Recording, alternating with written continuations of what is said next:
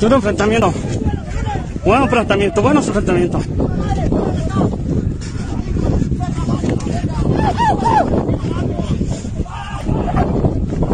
¡Pura gente de derecho a la verga, putos! ¡Pura gente de derecha! ¡Pasa la verga! ¡Puros cerros! ¡Puros derecho a la verga! ¡Puta su puta madre! ¡Arriba, arriba!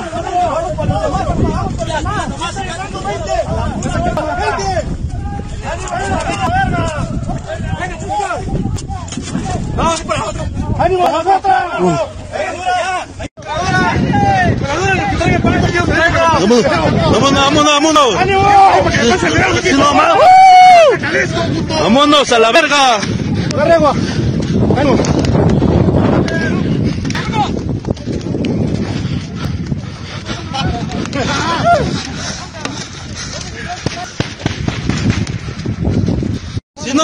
mijo.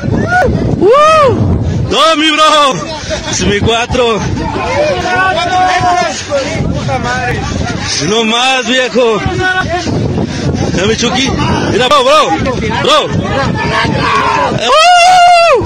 Nos la pelaron, pinches putos. Te saludo en este día, miércoles 26 de octubre. Gracias que nos ven a través de la televisión o a través de las distintas multiplataformas. Lo que estábamos viendo es un video de un enfrentamiento que se dio en Jalisco. Ahí, la sede del cartel Jalisco Nueva Generación, que lograron rendir, de acuerdo al dato, a una célula del cartel de Sinaloa en el país. Y aquí en Guerrero, el día de ayer por la tarde se dio un debate en la Cámara de Diputados. Se hablan que solamente dos estados de la República Mexicana, de los 32, no habían aprobado el matrimonio igualitario. Uno de ellos sería Tamaulipas y el otro sería Guerrero. Ayer se aprobó, se dijo sí al matrimonio igualitario, solo quedando un estado a nivel nacional para la aprobación del matrimonio igualitario. La diputada Julieta Fernández dio el debate a favor de que no se, más bien votó en contra que se diera este matrimonio igualitario. Ella ha sido una activista del derecho de la familia y el derecho de la vida. Julieta Fernández lo que decía, no hay que aprobarlo, es demasiado precipitado, hay que mandarlo a consulta. La votación se dio 36 votos a favor de sí el matrimonio igualitario, seis fueron en contra y dos votos nulos. Agradezco mucho a Julieta Fernández, que ayer fue una estuvo participando en tribuna para decir, hay que esperarse, no hay que aprobar a la carrera este, este voto para que un matrimonio igualitario sea aprobado en Guerrero. ¿Cómo estás, Julieta? Buena tarde. Hola, eh, qué gusto me da saludarte y saludar a todos los televidentes que eh, nos ven en todo el estado. Yo creo que hay una consigna nacional, hay una presión muy fuerte y es por eso que se han aprobado ya casi todos los estados. Y yo quiero decirte con mucha tristeza que vienen cosas muy difíciles y muy fuertes. Ojalá fuera solo eh, el, permitir que se amen, como es el eslogan, ¿verdad? Eh, esto no se trata de una discriminación a, las parejas homosexuales o, de la comunidad LGTBI, etc. Se trata, Mario, de, un parteaguas este, en, el concepto de familia y por lo tanto eh, desnaturalizar a la familia es grave. Te voy a explicar un poco por qué.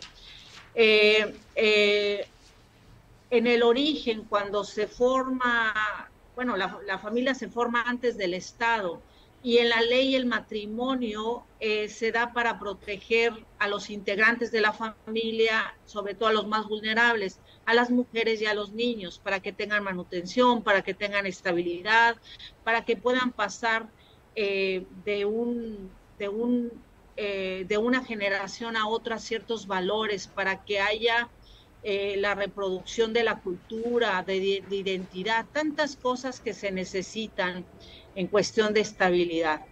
Pero eh, si nosotros, y entonces el matrimonio es entre un hombre y una mujer y tiene su razón de ser, porque los lazos que se van a formar son consanguíneos, son de sangre, es decir, los niños que van a nacer pues son sangre de su sangre y carne de su carne, por lo tanto vale la pena atenderlos, cuidarlos y para cuidar a un niño necesitas mucho tiempo, mucha dedicación, mucho carácter, mucho esfuerzo. Y entonces pasas a la siguiente generación. Esto es muy importante para conservar la paz, para, evitar las drogas, para evitar la, delincuencia, que es lo que estamos teniendo. Y yo me pregunto por qué un gobierno que necesita fortalecer a las familias, que el 80% de las familias están padeciendo violencia. Tú sabes, las madres solteras hoy ya no tienen guarderías, tienen que dejar a sus hijos encerrados para poderse salir a trabajar y, tienen una gran carga, pero no hay nadie que les quiera ayudar. El 80% de las familias padecen violencia y hoy nos están distrayendo con un tema que si bien es relevante, representa el 1% de la población que puede estar en crisis también, pero necesitamos priorizar en el estado de Guerrero que se está desbaratando en nuestras manos en violencia. ¿Por qué organismos internacionales no ven por la paz, no ven por la hambruna, no ven por el agua potable, por los servicios públicos? Y hay corrupción en todo esto porque están viendo por la igualdad famosa de género, que lo único que va a traer es violencia. Y te voy a explicar por qué. Mira, la legislación eh, eh, tiene que ver por un hombre y una mujer. Cuando cambias las palabras, cambia todo el concepto de, matrimonio y cambia todo el concepto de familia. Por lo tanto, los niños, eh, estas parejas van a querer tener niños, pero como son estériles y no pueden tener niños, pues van a ir a, adoptar a alguien, van a ir a rentar un vientre, van a ir a, conseguir un niño porque tienen el deseo de tener niño y la ley les va a dar el, el derecho de registrarlo, pero no van a pasar por el juez de lo familiar. Van eh, eh, por la libre a tener a este niño y no sabemos de dónde lo consiguieron, pero, pero digo, confiando de que lo consiguieron legalmente, este, legalmente también eh, lo, van, lo van a adoptar como suyo, no teniendo lazos eh, sanguíneos, pero este, pues se da pie a que estos niños eh, eh, no sean protegidos por la ley, no sean vigilados por el juez de lo familiar. Y esto crea violencia y crea impunidad. entonces, y, te estoy poniendo un ejemplo de tantos que van a suceder. Hoy también se está empujando el cambio de sexo para menores de edad o el cambio de su acta de nacimiento de identidad. Esto se presta a que un delincuente diga, ya no quiero ser mujer, ahora voy a ser hombre, me voy a cambiar la identidad, cambia todos sus documentos y para encontrarlo va, a haber impunidad. Y, se presta para muchas cosas porque no van a tener que pasar por un juicio, porque ellos son la excepción a la regla y todos los mexicanos hoy tenemos que adaptar nuestra constitución, y, no lo digo peyorativamente, para que ellos entren en el matrimonio.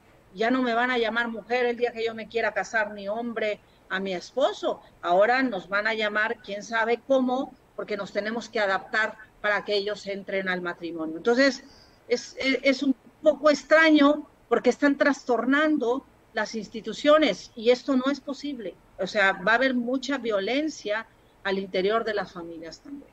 Bueno, es todo un tema, Julieta, inclusive desde el lenguaje de inclusión. Veíamos en Aguascalientes un juez que pues, se declara ya, con, ya no binario, entonces antes era hombre o mujer, ya no es el tema binario, y todo está cambiando, Julieta, y de alguna manera... Todo está cambiando. Todo está cambiando, y de alguna manera pues va a trastocar, ¿no? En el caso que tú defiendes los valores familiares, el valor de la familia, el valor de la, de la concepción, pues esto cambia, pero también hay un grupo, como tú dices, que sí es minoritario, pero ha estado exigiendo porque dicen que estos son unos derechos humanos que se les habían estado negando. Es correcto y ellos son muy políticos. O sea, yo quisiera eh, que el indígena, eh, que es el 33% de la población, también tuviera eh, pues todo este lobby que ellos tienen y, y, no los estoy discriminando. O sea, el indígena en México eh, que todos tenemos sangre indígena, es muy lastimado, es muy vulnerado sus derechos y también merecen los discapacitados. Hoy nos están pidiendo también en el Congreso que haya un escaño en cada uno de los este, regidores. Pero pues al rato vamos a tener discapacitados, al rato vamos a tener adultos mayores, al rato vamos a tener pues todo el de excepción a la regla. Este, yo creo que es un despropósito en todo esto. Pues bueno, generó debate y fue nota a nivel, a nivel nacional, publicando casi todos los diarios de circulación en su parte electrónica esto que lo consideran como una noticia, la aprobación de matrimonio igualitario en Guerrero, Julieta. Sí, parece que es un triunfo y yo consideraría que eh, eh, deberíamos de ver también por el, el, aislamiento que tiene el homosexual. Se ha comprobado que más, eh, ocho veces más se suicidan en el caso de los trans se suicidan más en un 41%.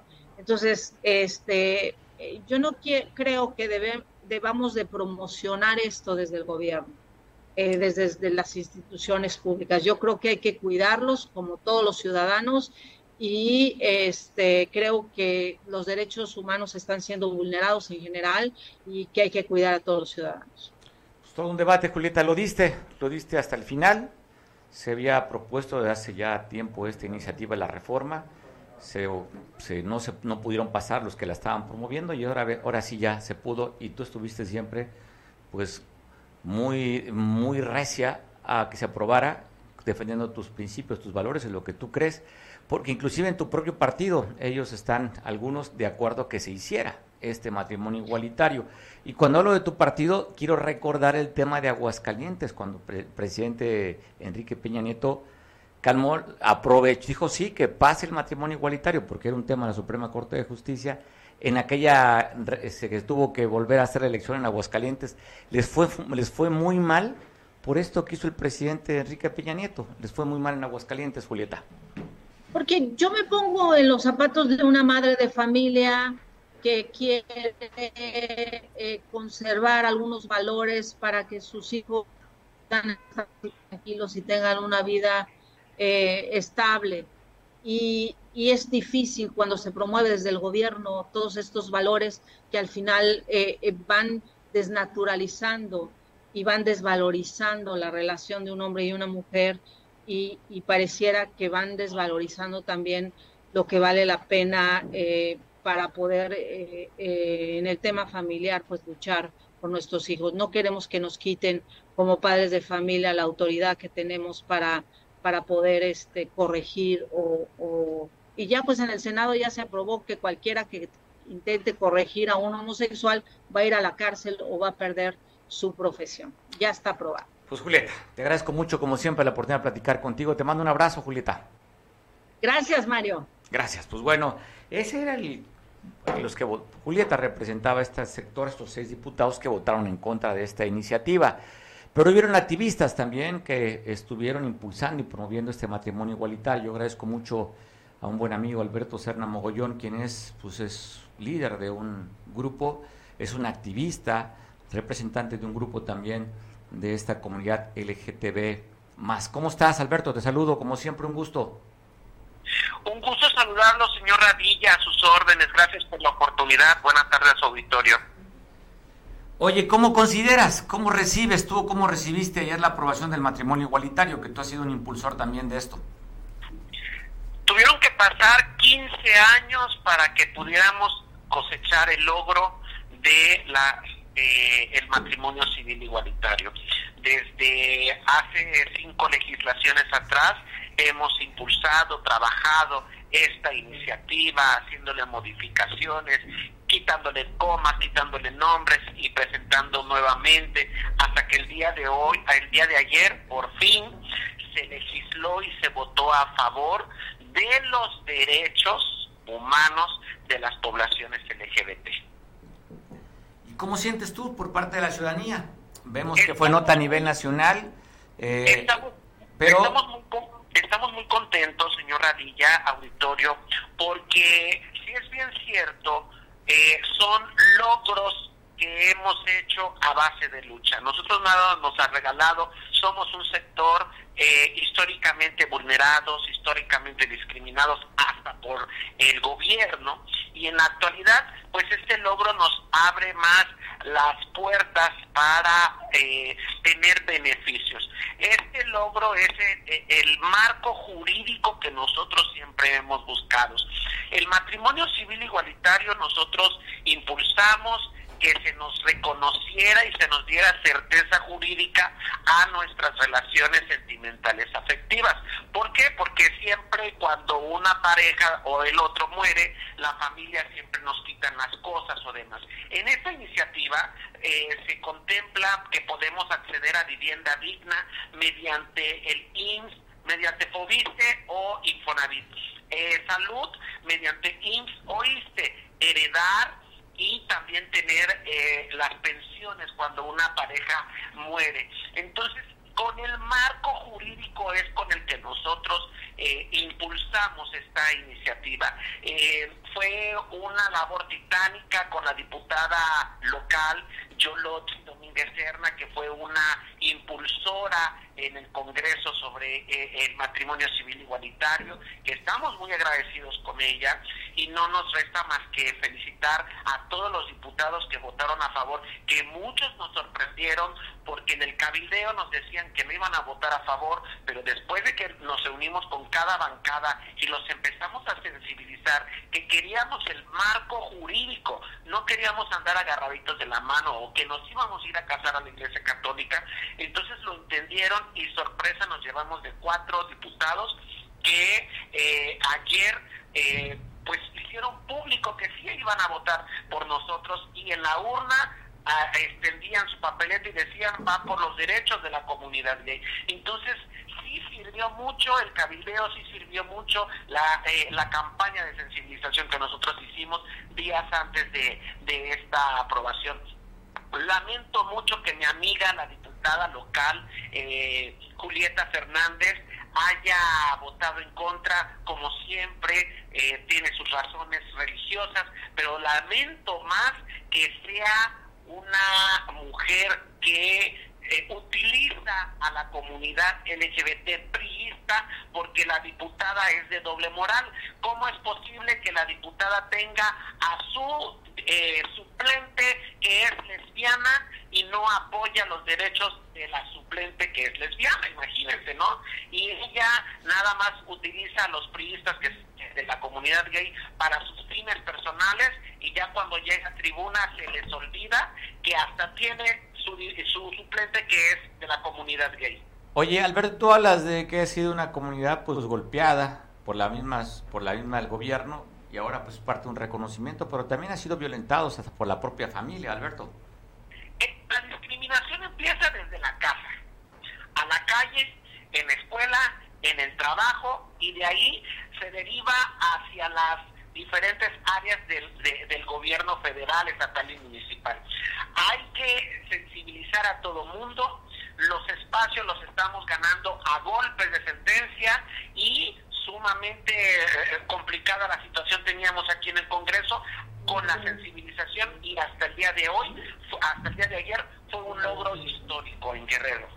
Alberto, ahora, como decía una sociedad que no estamos preparados como sociedad para ver muestras de afecto o de cariño, si ustedes se casan, pues tienen todo el derecho de manifestar su amor en la vía pública, van a estar casados por la ley.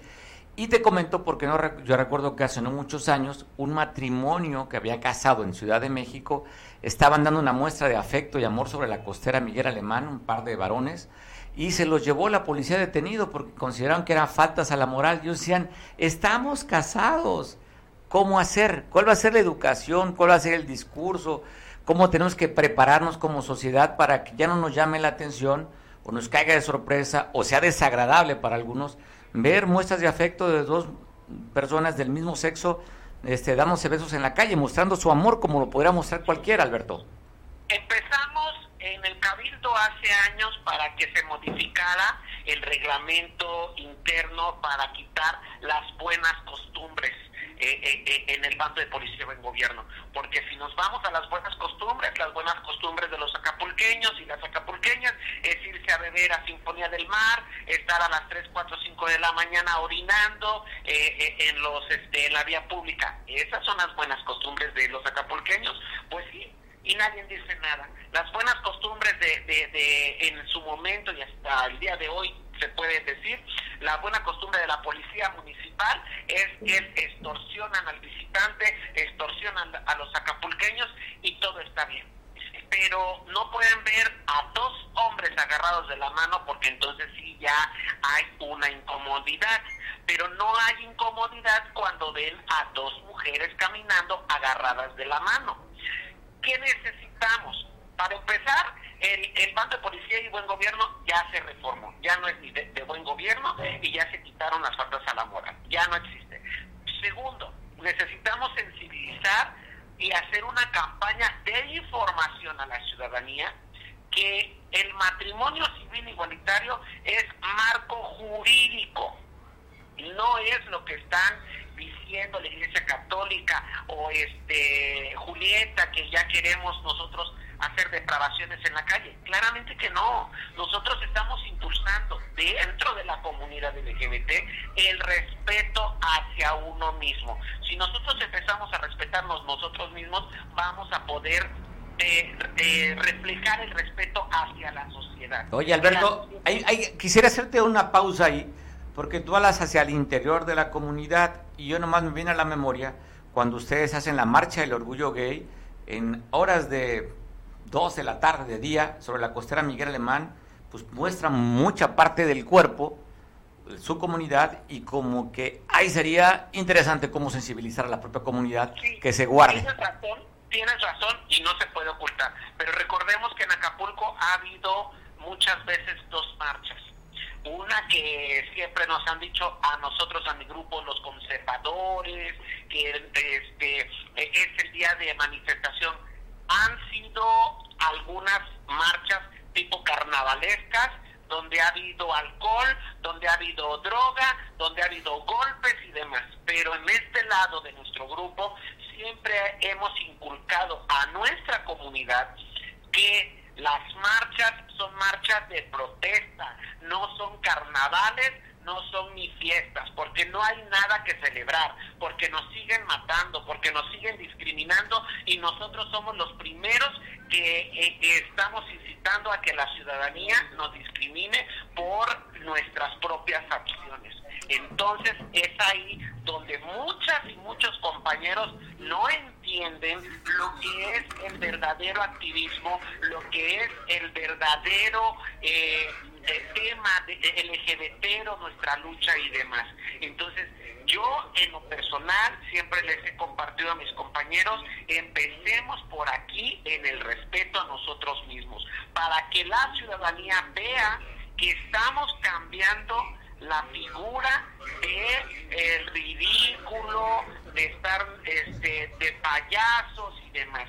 Entonces, esta última marcha de este año, todos pueden constatar, nadie enseñó eh, nada de su cuerpo, eh, todo fue bien, estuvieron muy bien, tan es así que logramos obtener por primera vez más de dos mil personas. Entonces, somos los primeros que debemos de respetarnos para que la sociedad vea un cambio en nosotros. Y aún así, teniendo el cambio, va a haber personas que nos van a discriminar, que nos van a dejar y que nos van a maltratar. Pero aquí hay mucho de parte del gobierno. No hay políticas públicas para concientizar a la ciudadanía del marco ni jurídico de los derechos LGBTeros, que son los mismos de cualquier ser humano, ni hay políticas públicas dirigidas a nuestra población que nos ayude a combatir y a erradicar la discriminación, la homofobia, lesbofobia y transfobia. Bueno, Alberto, pues felicidades para lo que han conseguido durante 15 años, esta lucha que han tenido y lograron lo que querían, esta aprobación del matrimonio igualitario. Te mando un abrazo, Alberto. Muchas gracias, don Mario. Abrazos a todos. Abrazo fuerte. Pues bueno, hay implicaciones también hasta en la parte turística.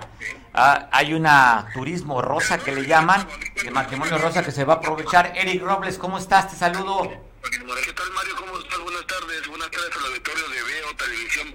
Así es, el, por la mañana la Cámara de Proveedores de Eventos Sociales y Turismo de Celebración, la CAPESTUR, celebra la aprobación del matrimonio igualitario. En conferencia de prensa, sus integrantes señalaron que este hecho impulsará la actividad económica en el puerto de Acapulco y además en los destinos turísticos de Guerrero.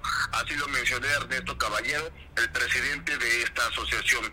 También David Aguilar, integrante de la CAPESTUR, Destacó que en Acapulco será con esta iniciativa una ventana para las celebraciones rosa, pues destaca que el puerto tiene todas las maravillas, ya no solo será Puerto Vallarta y Nuevo Vallarta los destinos exclusivos para estas fiestas, porque solamente ya se celebraban, dicen que las hacían en sus ciudades, eh, la boda eh, por el civil y después se iban a otros destinos turísticos, pues ahora ya en Acapulco lo podrán hacer.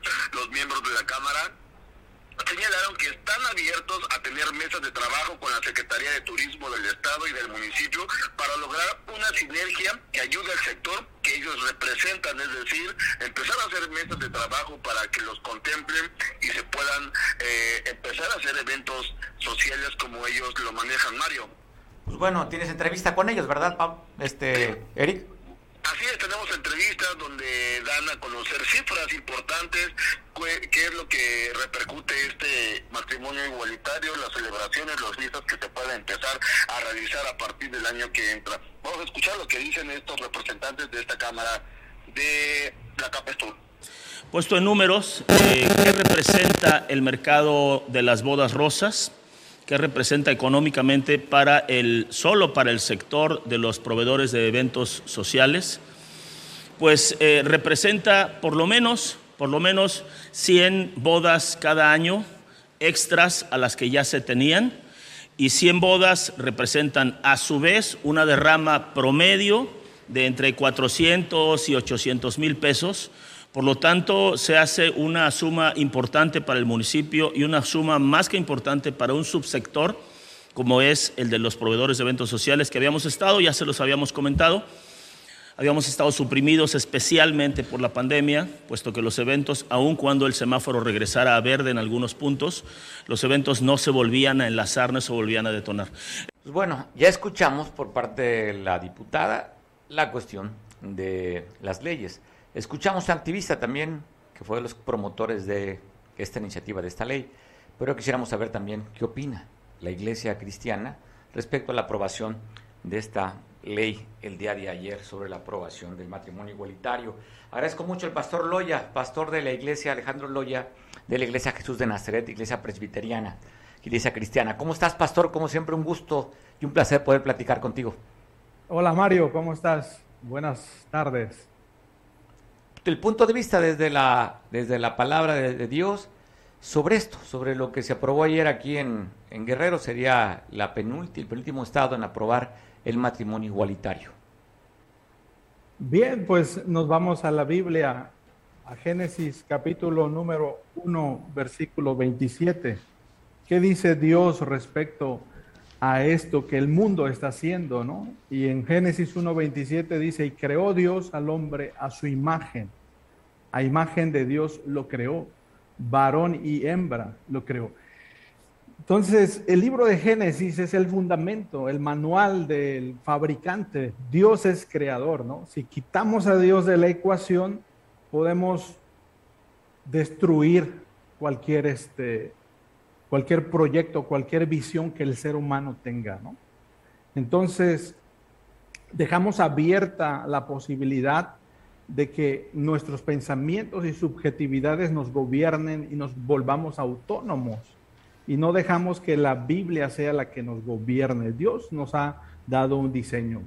Entonces, si Dios nos diseñó, pues tenemos que ir al principio, al, diseño original.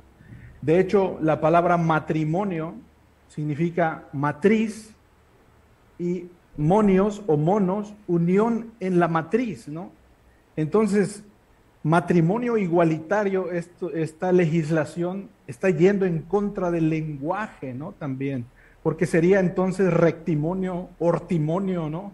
O analmonio, porque no, no produce, ¿no? La vida. Entonces, lo que está haciendo esta ley está poniendo la dinamita que va a desfondar a esta sociedad.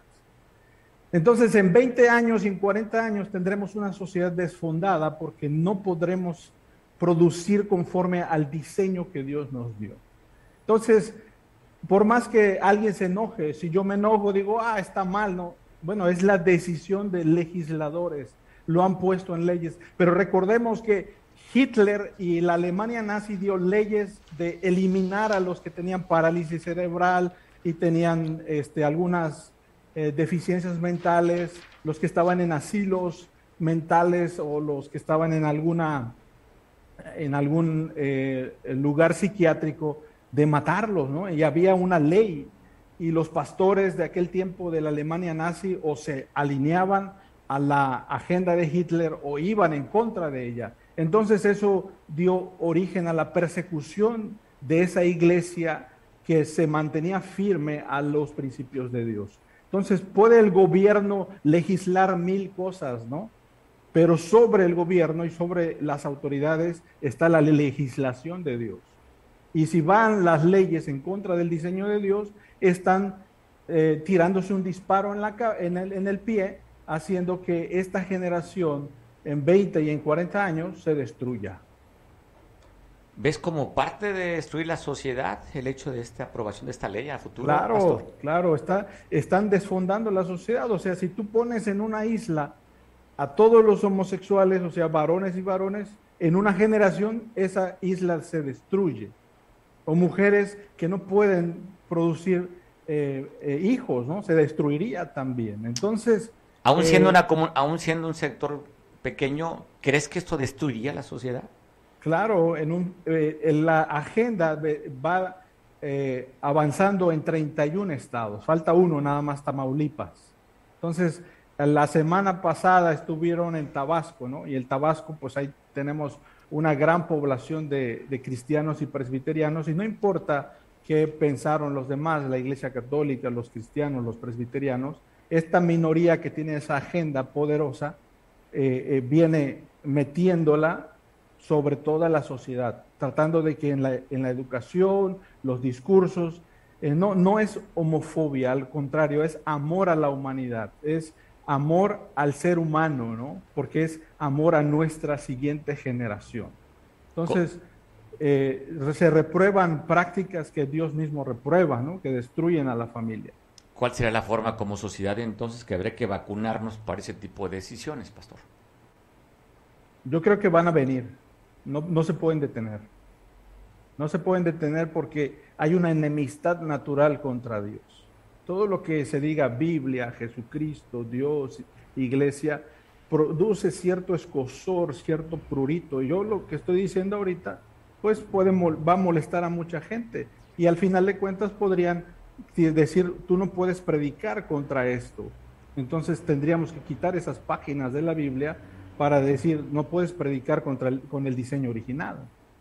La Biblia nos dice, entonces el gobierno estaría legislando dentro de la iglesia y quitándonos a nosotros ese, esa libertad del Estado laico, ¿no? El Estado laico, el Estado se ocupa de sus tareas, hace lo que, eh, lo que tenga que hacer, sus leyes, aunque sean injustas, las van a hacer, pero es necesario obedecer a Dios antes que al hombre. Entonces, si nos dan la autonomía en la iglesia de predicar, como debemos de la libertad para predicar, necesitamos enseñar el amor a la humanidad, el amor a la persona que está quebrantada, y el recibimiento de esas personas para que conozcan a Jesucristo y vuelvan al diseño original. Revertirlo es imposible. O sea, vamos en una espiral, va a descender y nos vamos a desfondar. Pastor, pues te agradezco mucho la oportunidad de conversar contigo y me quedo desde el término de matrimonio que viene de matriz. Te mando un abrazo y algún comentario adicional. Nada, Mario, muchas gracias por esta oportunidad. Te deseo éxito. Igualmente para ti. Gracias, Pastor. Alejandro Loya es el pastor de la iglesia Jesús de Nazaret, una, iglesia presbiteriana. Pues hay manifestación, molestia de los trabajadores de la Fiscalía General del Estado. Pablo Maldonado, ¿cómo estás? ¿Qué tal, Mario? Buenas tardes. Efectivamente, pues hoy no tanto sorpresa, pero sí de manera repentina, pues se da por parte de trabajadores de la Fiscalía General del Estado, los cuales pararon labores y se manifestaron al exterior de las oficinas centrales, por así decirlo, de la Fiscalía para denunciar eh, la violación a sus derechos humanos, hostigamiento laboral y también la violación a sus derechos laborales. Los trabajadores explicaron que desde que llegó la fiscal Sandra Luz Valdovinos, pues han recibido malos tratos por parte de los altos mandos que por cierto son militares y eh, sobre todo dieron, uh, ventilaron algunos datos importantes. Por ejemplo, Mario, que hay muchos trabajadores que no cuentan con seguro de vida y que a pesar de que no cuentan con seguro de vida, los envían a zonas complicadas del estado, como lo es, por ejemplo, San Miguel Totolapan. Recordemos, Mario, que recientemente se abrió un Ministerio Público de San Miguel Totolapan y enviaron trabajadores sin el seguro de vida, por lo que eh, pues eh, se dijeron alarmados porque pues, Dios no lo quiera, llega a pasar algo, los trabajadores pierden la vida y no tendrán derecho a nada, eh, por lo menos sus familiares ante la pérdida de su familiar. Además, también denunciaron que son aproximadamente 300 los trabajadores que han sido despedidos ah, en menos de un año entre trabajadores administrativos y operativos y, por supuesto, denunciaron eh, pues la serie de escándalos que se han dado en el transcurso de estos meses, que todavía no se cumple el año, como tú sabían, también sabrás, recientemente, el, el, más reciente es el escándalo del robo de los 10 millones de pesos del MP de Costa Azul, y es por eso que ante esta situación, pues pidieron la renuncia de Sandra Luz Baldovino, fiscal del Estado de Guerrero. Además, también denunciaron que están eh, pidiendo los exámenes de control y confianza para trabajadores administrativos, lo cual la ley no lo estipula así, solamente eh, para los trabajadores operativos es este examen de control y confianza y por eso están realizando esta manifestación. Pero ¿qué te parece si escuchamos parte de lo que comentaron en entrevista por la mañana los eh, trabajadores que se manifestaron? Oye, ¿de quién tenemos la entrevista, Pablo? Es una líder de trabajador, una líder de los trabajadores, mmm, se, se, me va su nombre, Hernández, de apellido Hernández, y eh, pues ella está, eh, encabezó, por así decirlo, esta manifestación, y eh, por eso escuchamos esto y te doy el dato final, ¿qué te parece? Perfecto, te dejamos escuchar la entrevista que nos dio esta líder Hernández y después seguir platicando contigo. Su cargo.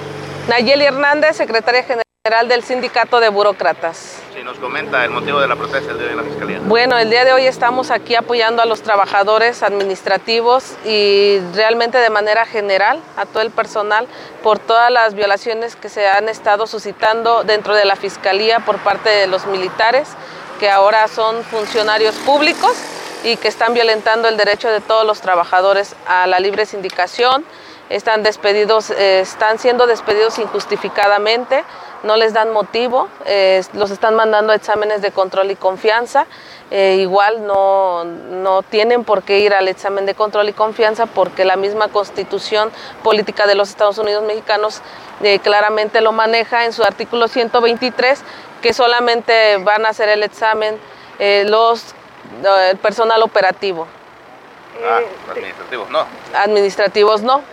Exactamente. Eh, dentro de esas violaciones que usted menciona, ¿qué otro tipo de, de violaciones hay? Bueno, pues acoso laboral, muchísimo acoso laboral, eh, incluso mandan a los trabajadores sin oficios de comisión a, otros, eh, a otras regiones, cuando ellos les dicen, si yo te digo que tienes que ir, es porque te tienes que ir ahorita. Entonces, eso es una violación a su derecho del trabajador, porque una, no tienen seguro de vida. No, no hay una empresa que tenga contratada para un seguro de vida para el trabajador. Ahorita el trabajador está que si se muere no va a cobrar ningún seguro de vida. Entonces, eh, imagínense que se va, lo mandan a Tlapa, a Totolapan, no vamos lejos, cómo está la violencia. Van a Totolapan, ¿qué va a pasar? Si, si les pasa algo a los compañeros, no tienen seguro de vida, la institución no se va a hacer cargo, porque nada más se hace cargo para lo negativo, pero para lo positivo no. Oye, en este caso de San Miguel de Tolapa, como bien dices, ¿sí mandaron trabajadores? ¿Tienen ustedes conocimiento que hayan enviado? O sea, Sí, sí, sí. movieron y sin las condiciones? Sí, de hecho sí, eh, existen trabajadores allá en la agencia, se formó la agencia allá en Totolapan y sí están los compañeros allá laborando, Sin seguro de vida. sin seguro de vida, pero están, están bien puestos los compañeros laborando, pero si al- aquí a los funcionarios tantito les fallan, están despedidos. Oye, en el transcurso de este año, ¿a cuántos trabajadores han despedido más o menos? Alrededor de 300 trabajadores. ¿Y más o menos entre, entre personal administrativo y operativo. Argumentos no les dan, en sí no hay un argumento, no hay un procedimiento administrativo que les hayan iniciado dentro de la Contraloría, no hay una carpeta de investigación como tal, o sea, que les digan, mira, incurriste en una falta administrativa, incurriste en un delito, no hay ningún dato de ese tipo. Entonces, este, eh, nada más simplemente, pues, te vas y ya. Eh, se esperaba pues la presencia de más trabajadores supernumerarios, eh, ustedes son del sindicato, pero ¿por qué, ¿por qué no están aquí? ¿Hay represión? sí, eh, como todo hay amenazas, precisamente por la situación que están viviendo. incluso ayer salió una circular como a las 10 de la noche informándoles que les daban el día de hoy por convivencia familiar. Pero ¿cuántos trabajadores, digamos, por, por todos, pues son los afectados o los que están en esta disposición? Bueno, eh, están por llegar, ellos me han estado llamando y me han dicho que van a llegar, que sí, este, tienen, ahora sí que ya están cansados de la situación que están pasando. Eh, son aquí nada más en Chilpancingo son como unos 200, eh, 300 trabajadores. Dieron el día, pero en sí la, la manifestación, ¿qué acción conllevaría? ¿Parar labores, cerrar las instalaciones?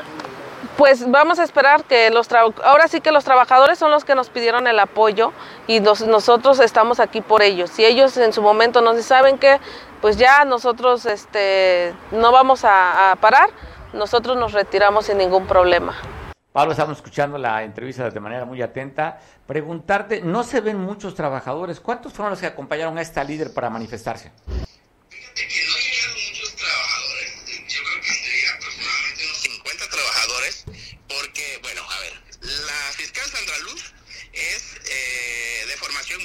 todos sabemos, ¿no? Tiene rango dentro del ejército mexicano y por su misma formación militar, pues ella quisiera que los trabajadores estuvieran laborando hasta los domingos, ¿no? Porque pues así en el ejército mexicano, pues allá no tienen descanso, son pocos los días que descansan. Pero de manera rara, extraña, al enterarse de la protesta ayer en la noche, envían un comunicado o, hacen eh, mover movieron una circular entre los trabajadores administrativos de la fiscalía pues para darles el día para fomentar la convivencia familiar y que los trabajadores le dieran más tiempo a sus hijos. Literalmente así dice este comunicado que hacen circular ayer en la noche hoy miércoles que hay clases que los niños tienen eh, actividades escolares pues de manera sorpresiva le dan el día a eh, los trabajadores y pues obviamente que los trabajadores al decirles que les dan el día pues prefieren mejor quedarse a descansar que venir a protestar. Ante esta situación lo que intentaron fue desactivar la protesta y lo único que lograron, no desactivarla pero sí lograr eh, poca convocatoria en esta manifestación el día de hoy aquí en Chilpancingo y es por eso que se ven pocos trabajadores de la fiscalía en esta protesta el día de hoy. Muy bien, oye, ¿y los recibió la fiscal? ¿O alguno de los directivos a estos a esta protesta? ¿Salió alguien a, comunicar con ellos? No, fíjate que no, lo que me estaban comentando que recibieron, eh, pero amenazas.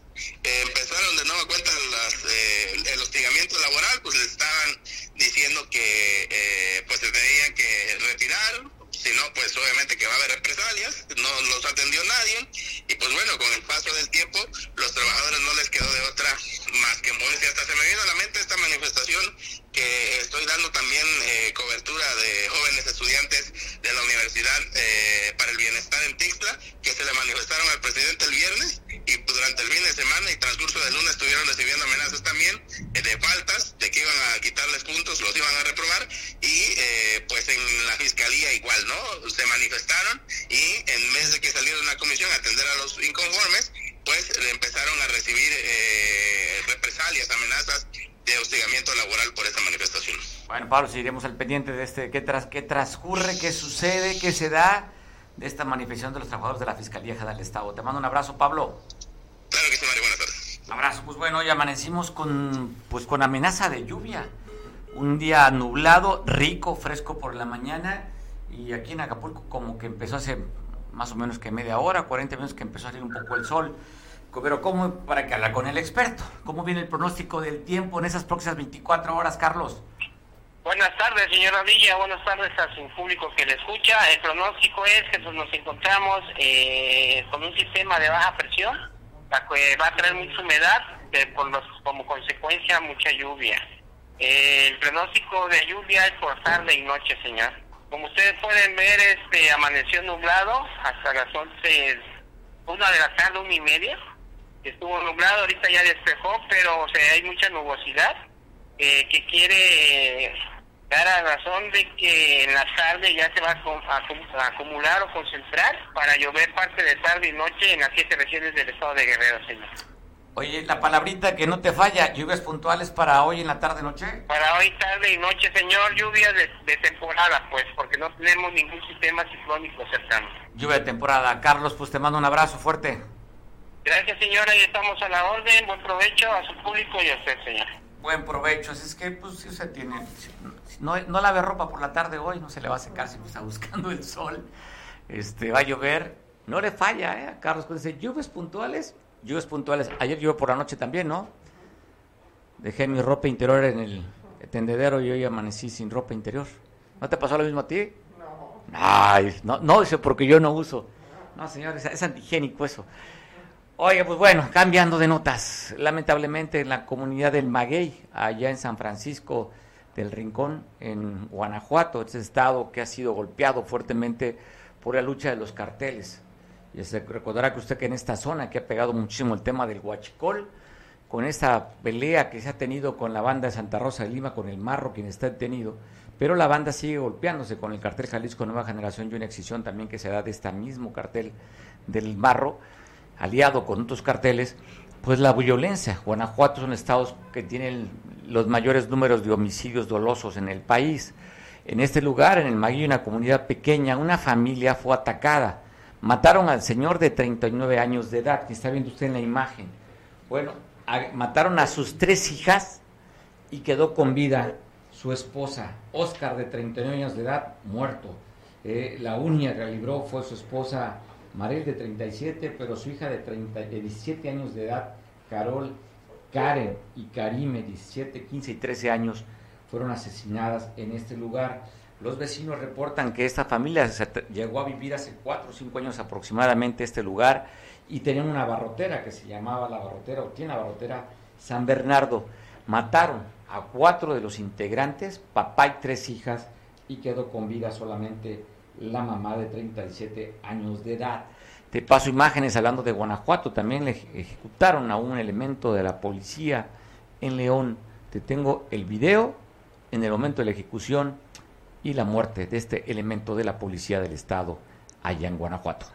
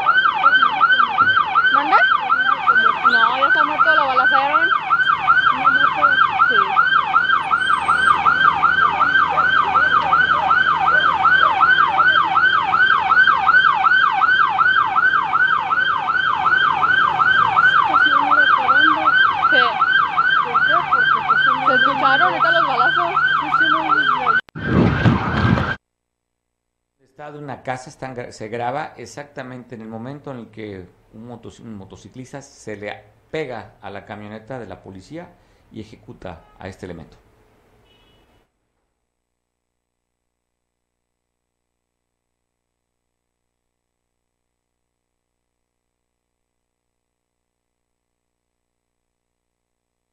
Y aquí en Acapulco, aproximadamente a las 4 de la tarde del día de ayer, una fémina fue atacada dentro de su vivienda en la colonia Farallón.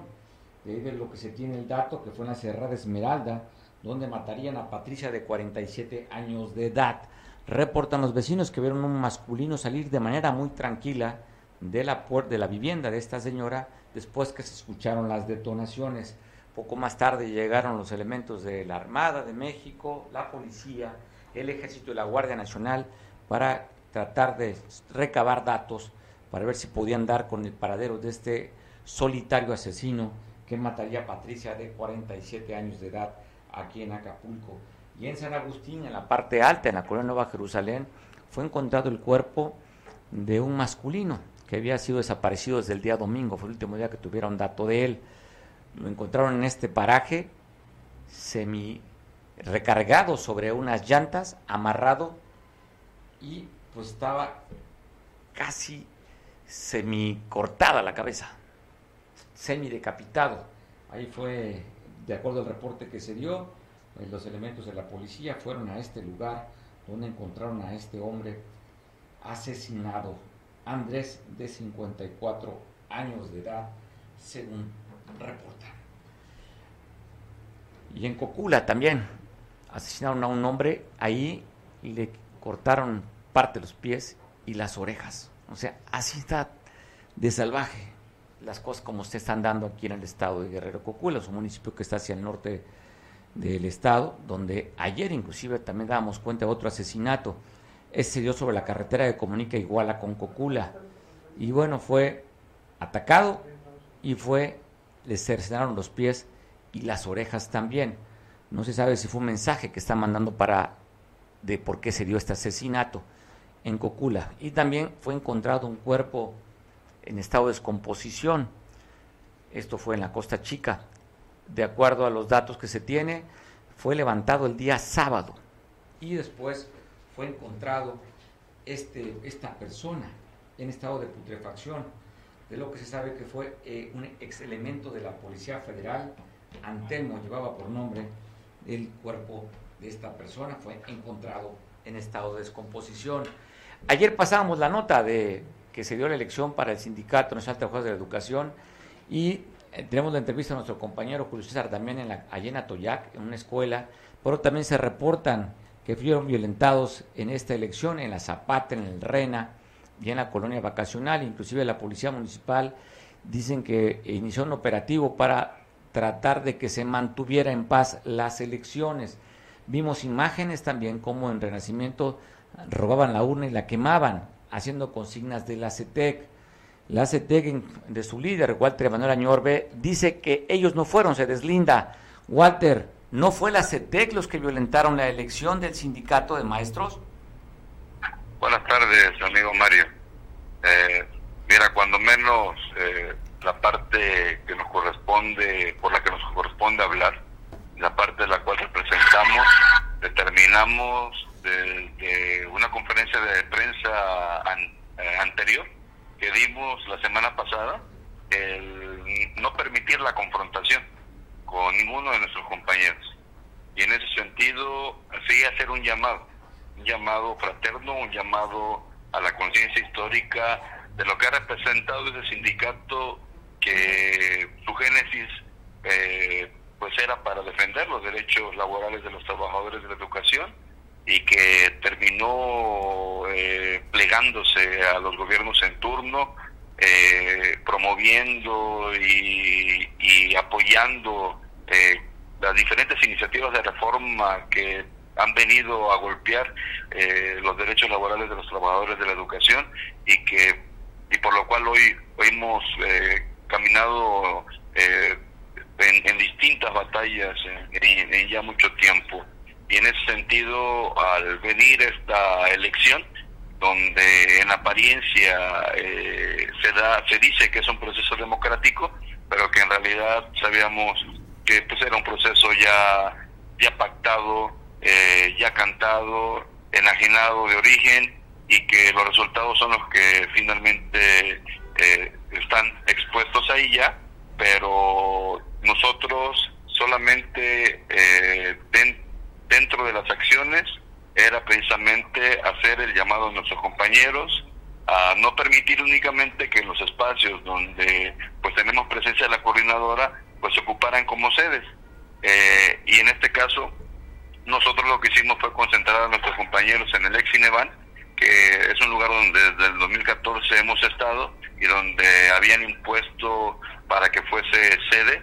Eh, sin embargo eh, afortunadamente no no se atrevieron a, poner ahí ninguna casilla y, y sí se la llevaron a la, secundaria federal 1 donde acudimos a protestar de manera pacífica eh, sin ningún incidente eh, vuelvo a repetir tratando únicamente de llamar a la conciencia de los compañeros a no participar y legitimar un acto que sabíamos que ya estaba consumado Entonces tú dices, la sección que me corresponde, no violentamos, sí motivamos a que no se instalaran en estos lugares, pero no se violentó. De acuerdo a las imágenes que estamos transmitiendo, que hay en Renacimiento, sí hubo violencia, donde roban la urna y después la queman, Walter.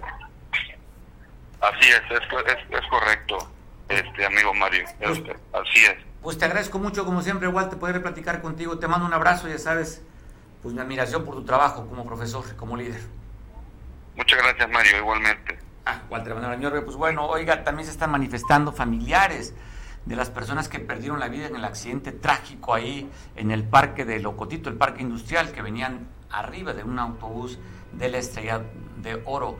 La Estrella de Oro, de acuerdo a los familiares, dice que no se quiere hacer responsable por el fallecimiento de estos dos jovencitos, uno de 13 y uno de 18 años, y tomaron ellos acciones. Están pues bloqueando hicieron algunas manifestaciones los familiares de estas personas que perdieron la vida ante la negativa de esta empresa que tiene muchos años, la Estrella de Oro.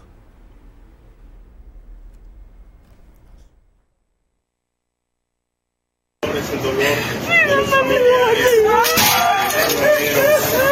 de lamentablemente por la responsabilidad de un conductor y que el día de hoy, que el día de hoy esta empresa de Estrella de Oro, de la fiscal general del Estado, Baldomínguez, está dando la cara para dar a conocer qué es lo que, los avances que ha habido de esta situación.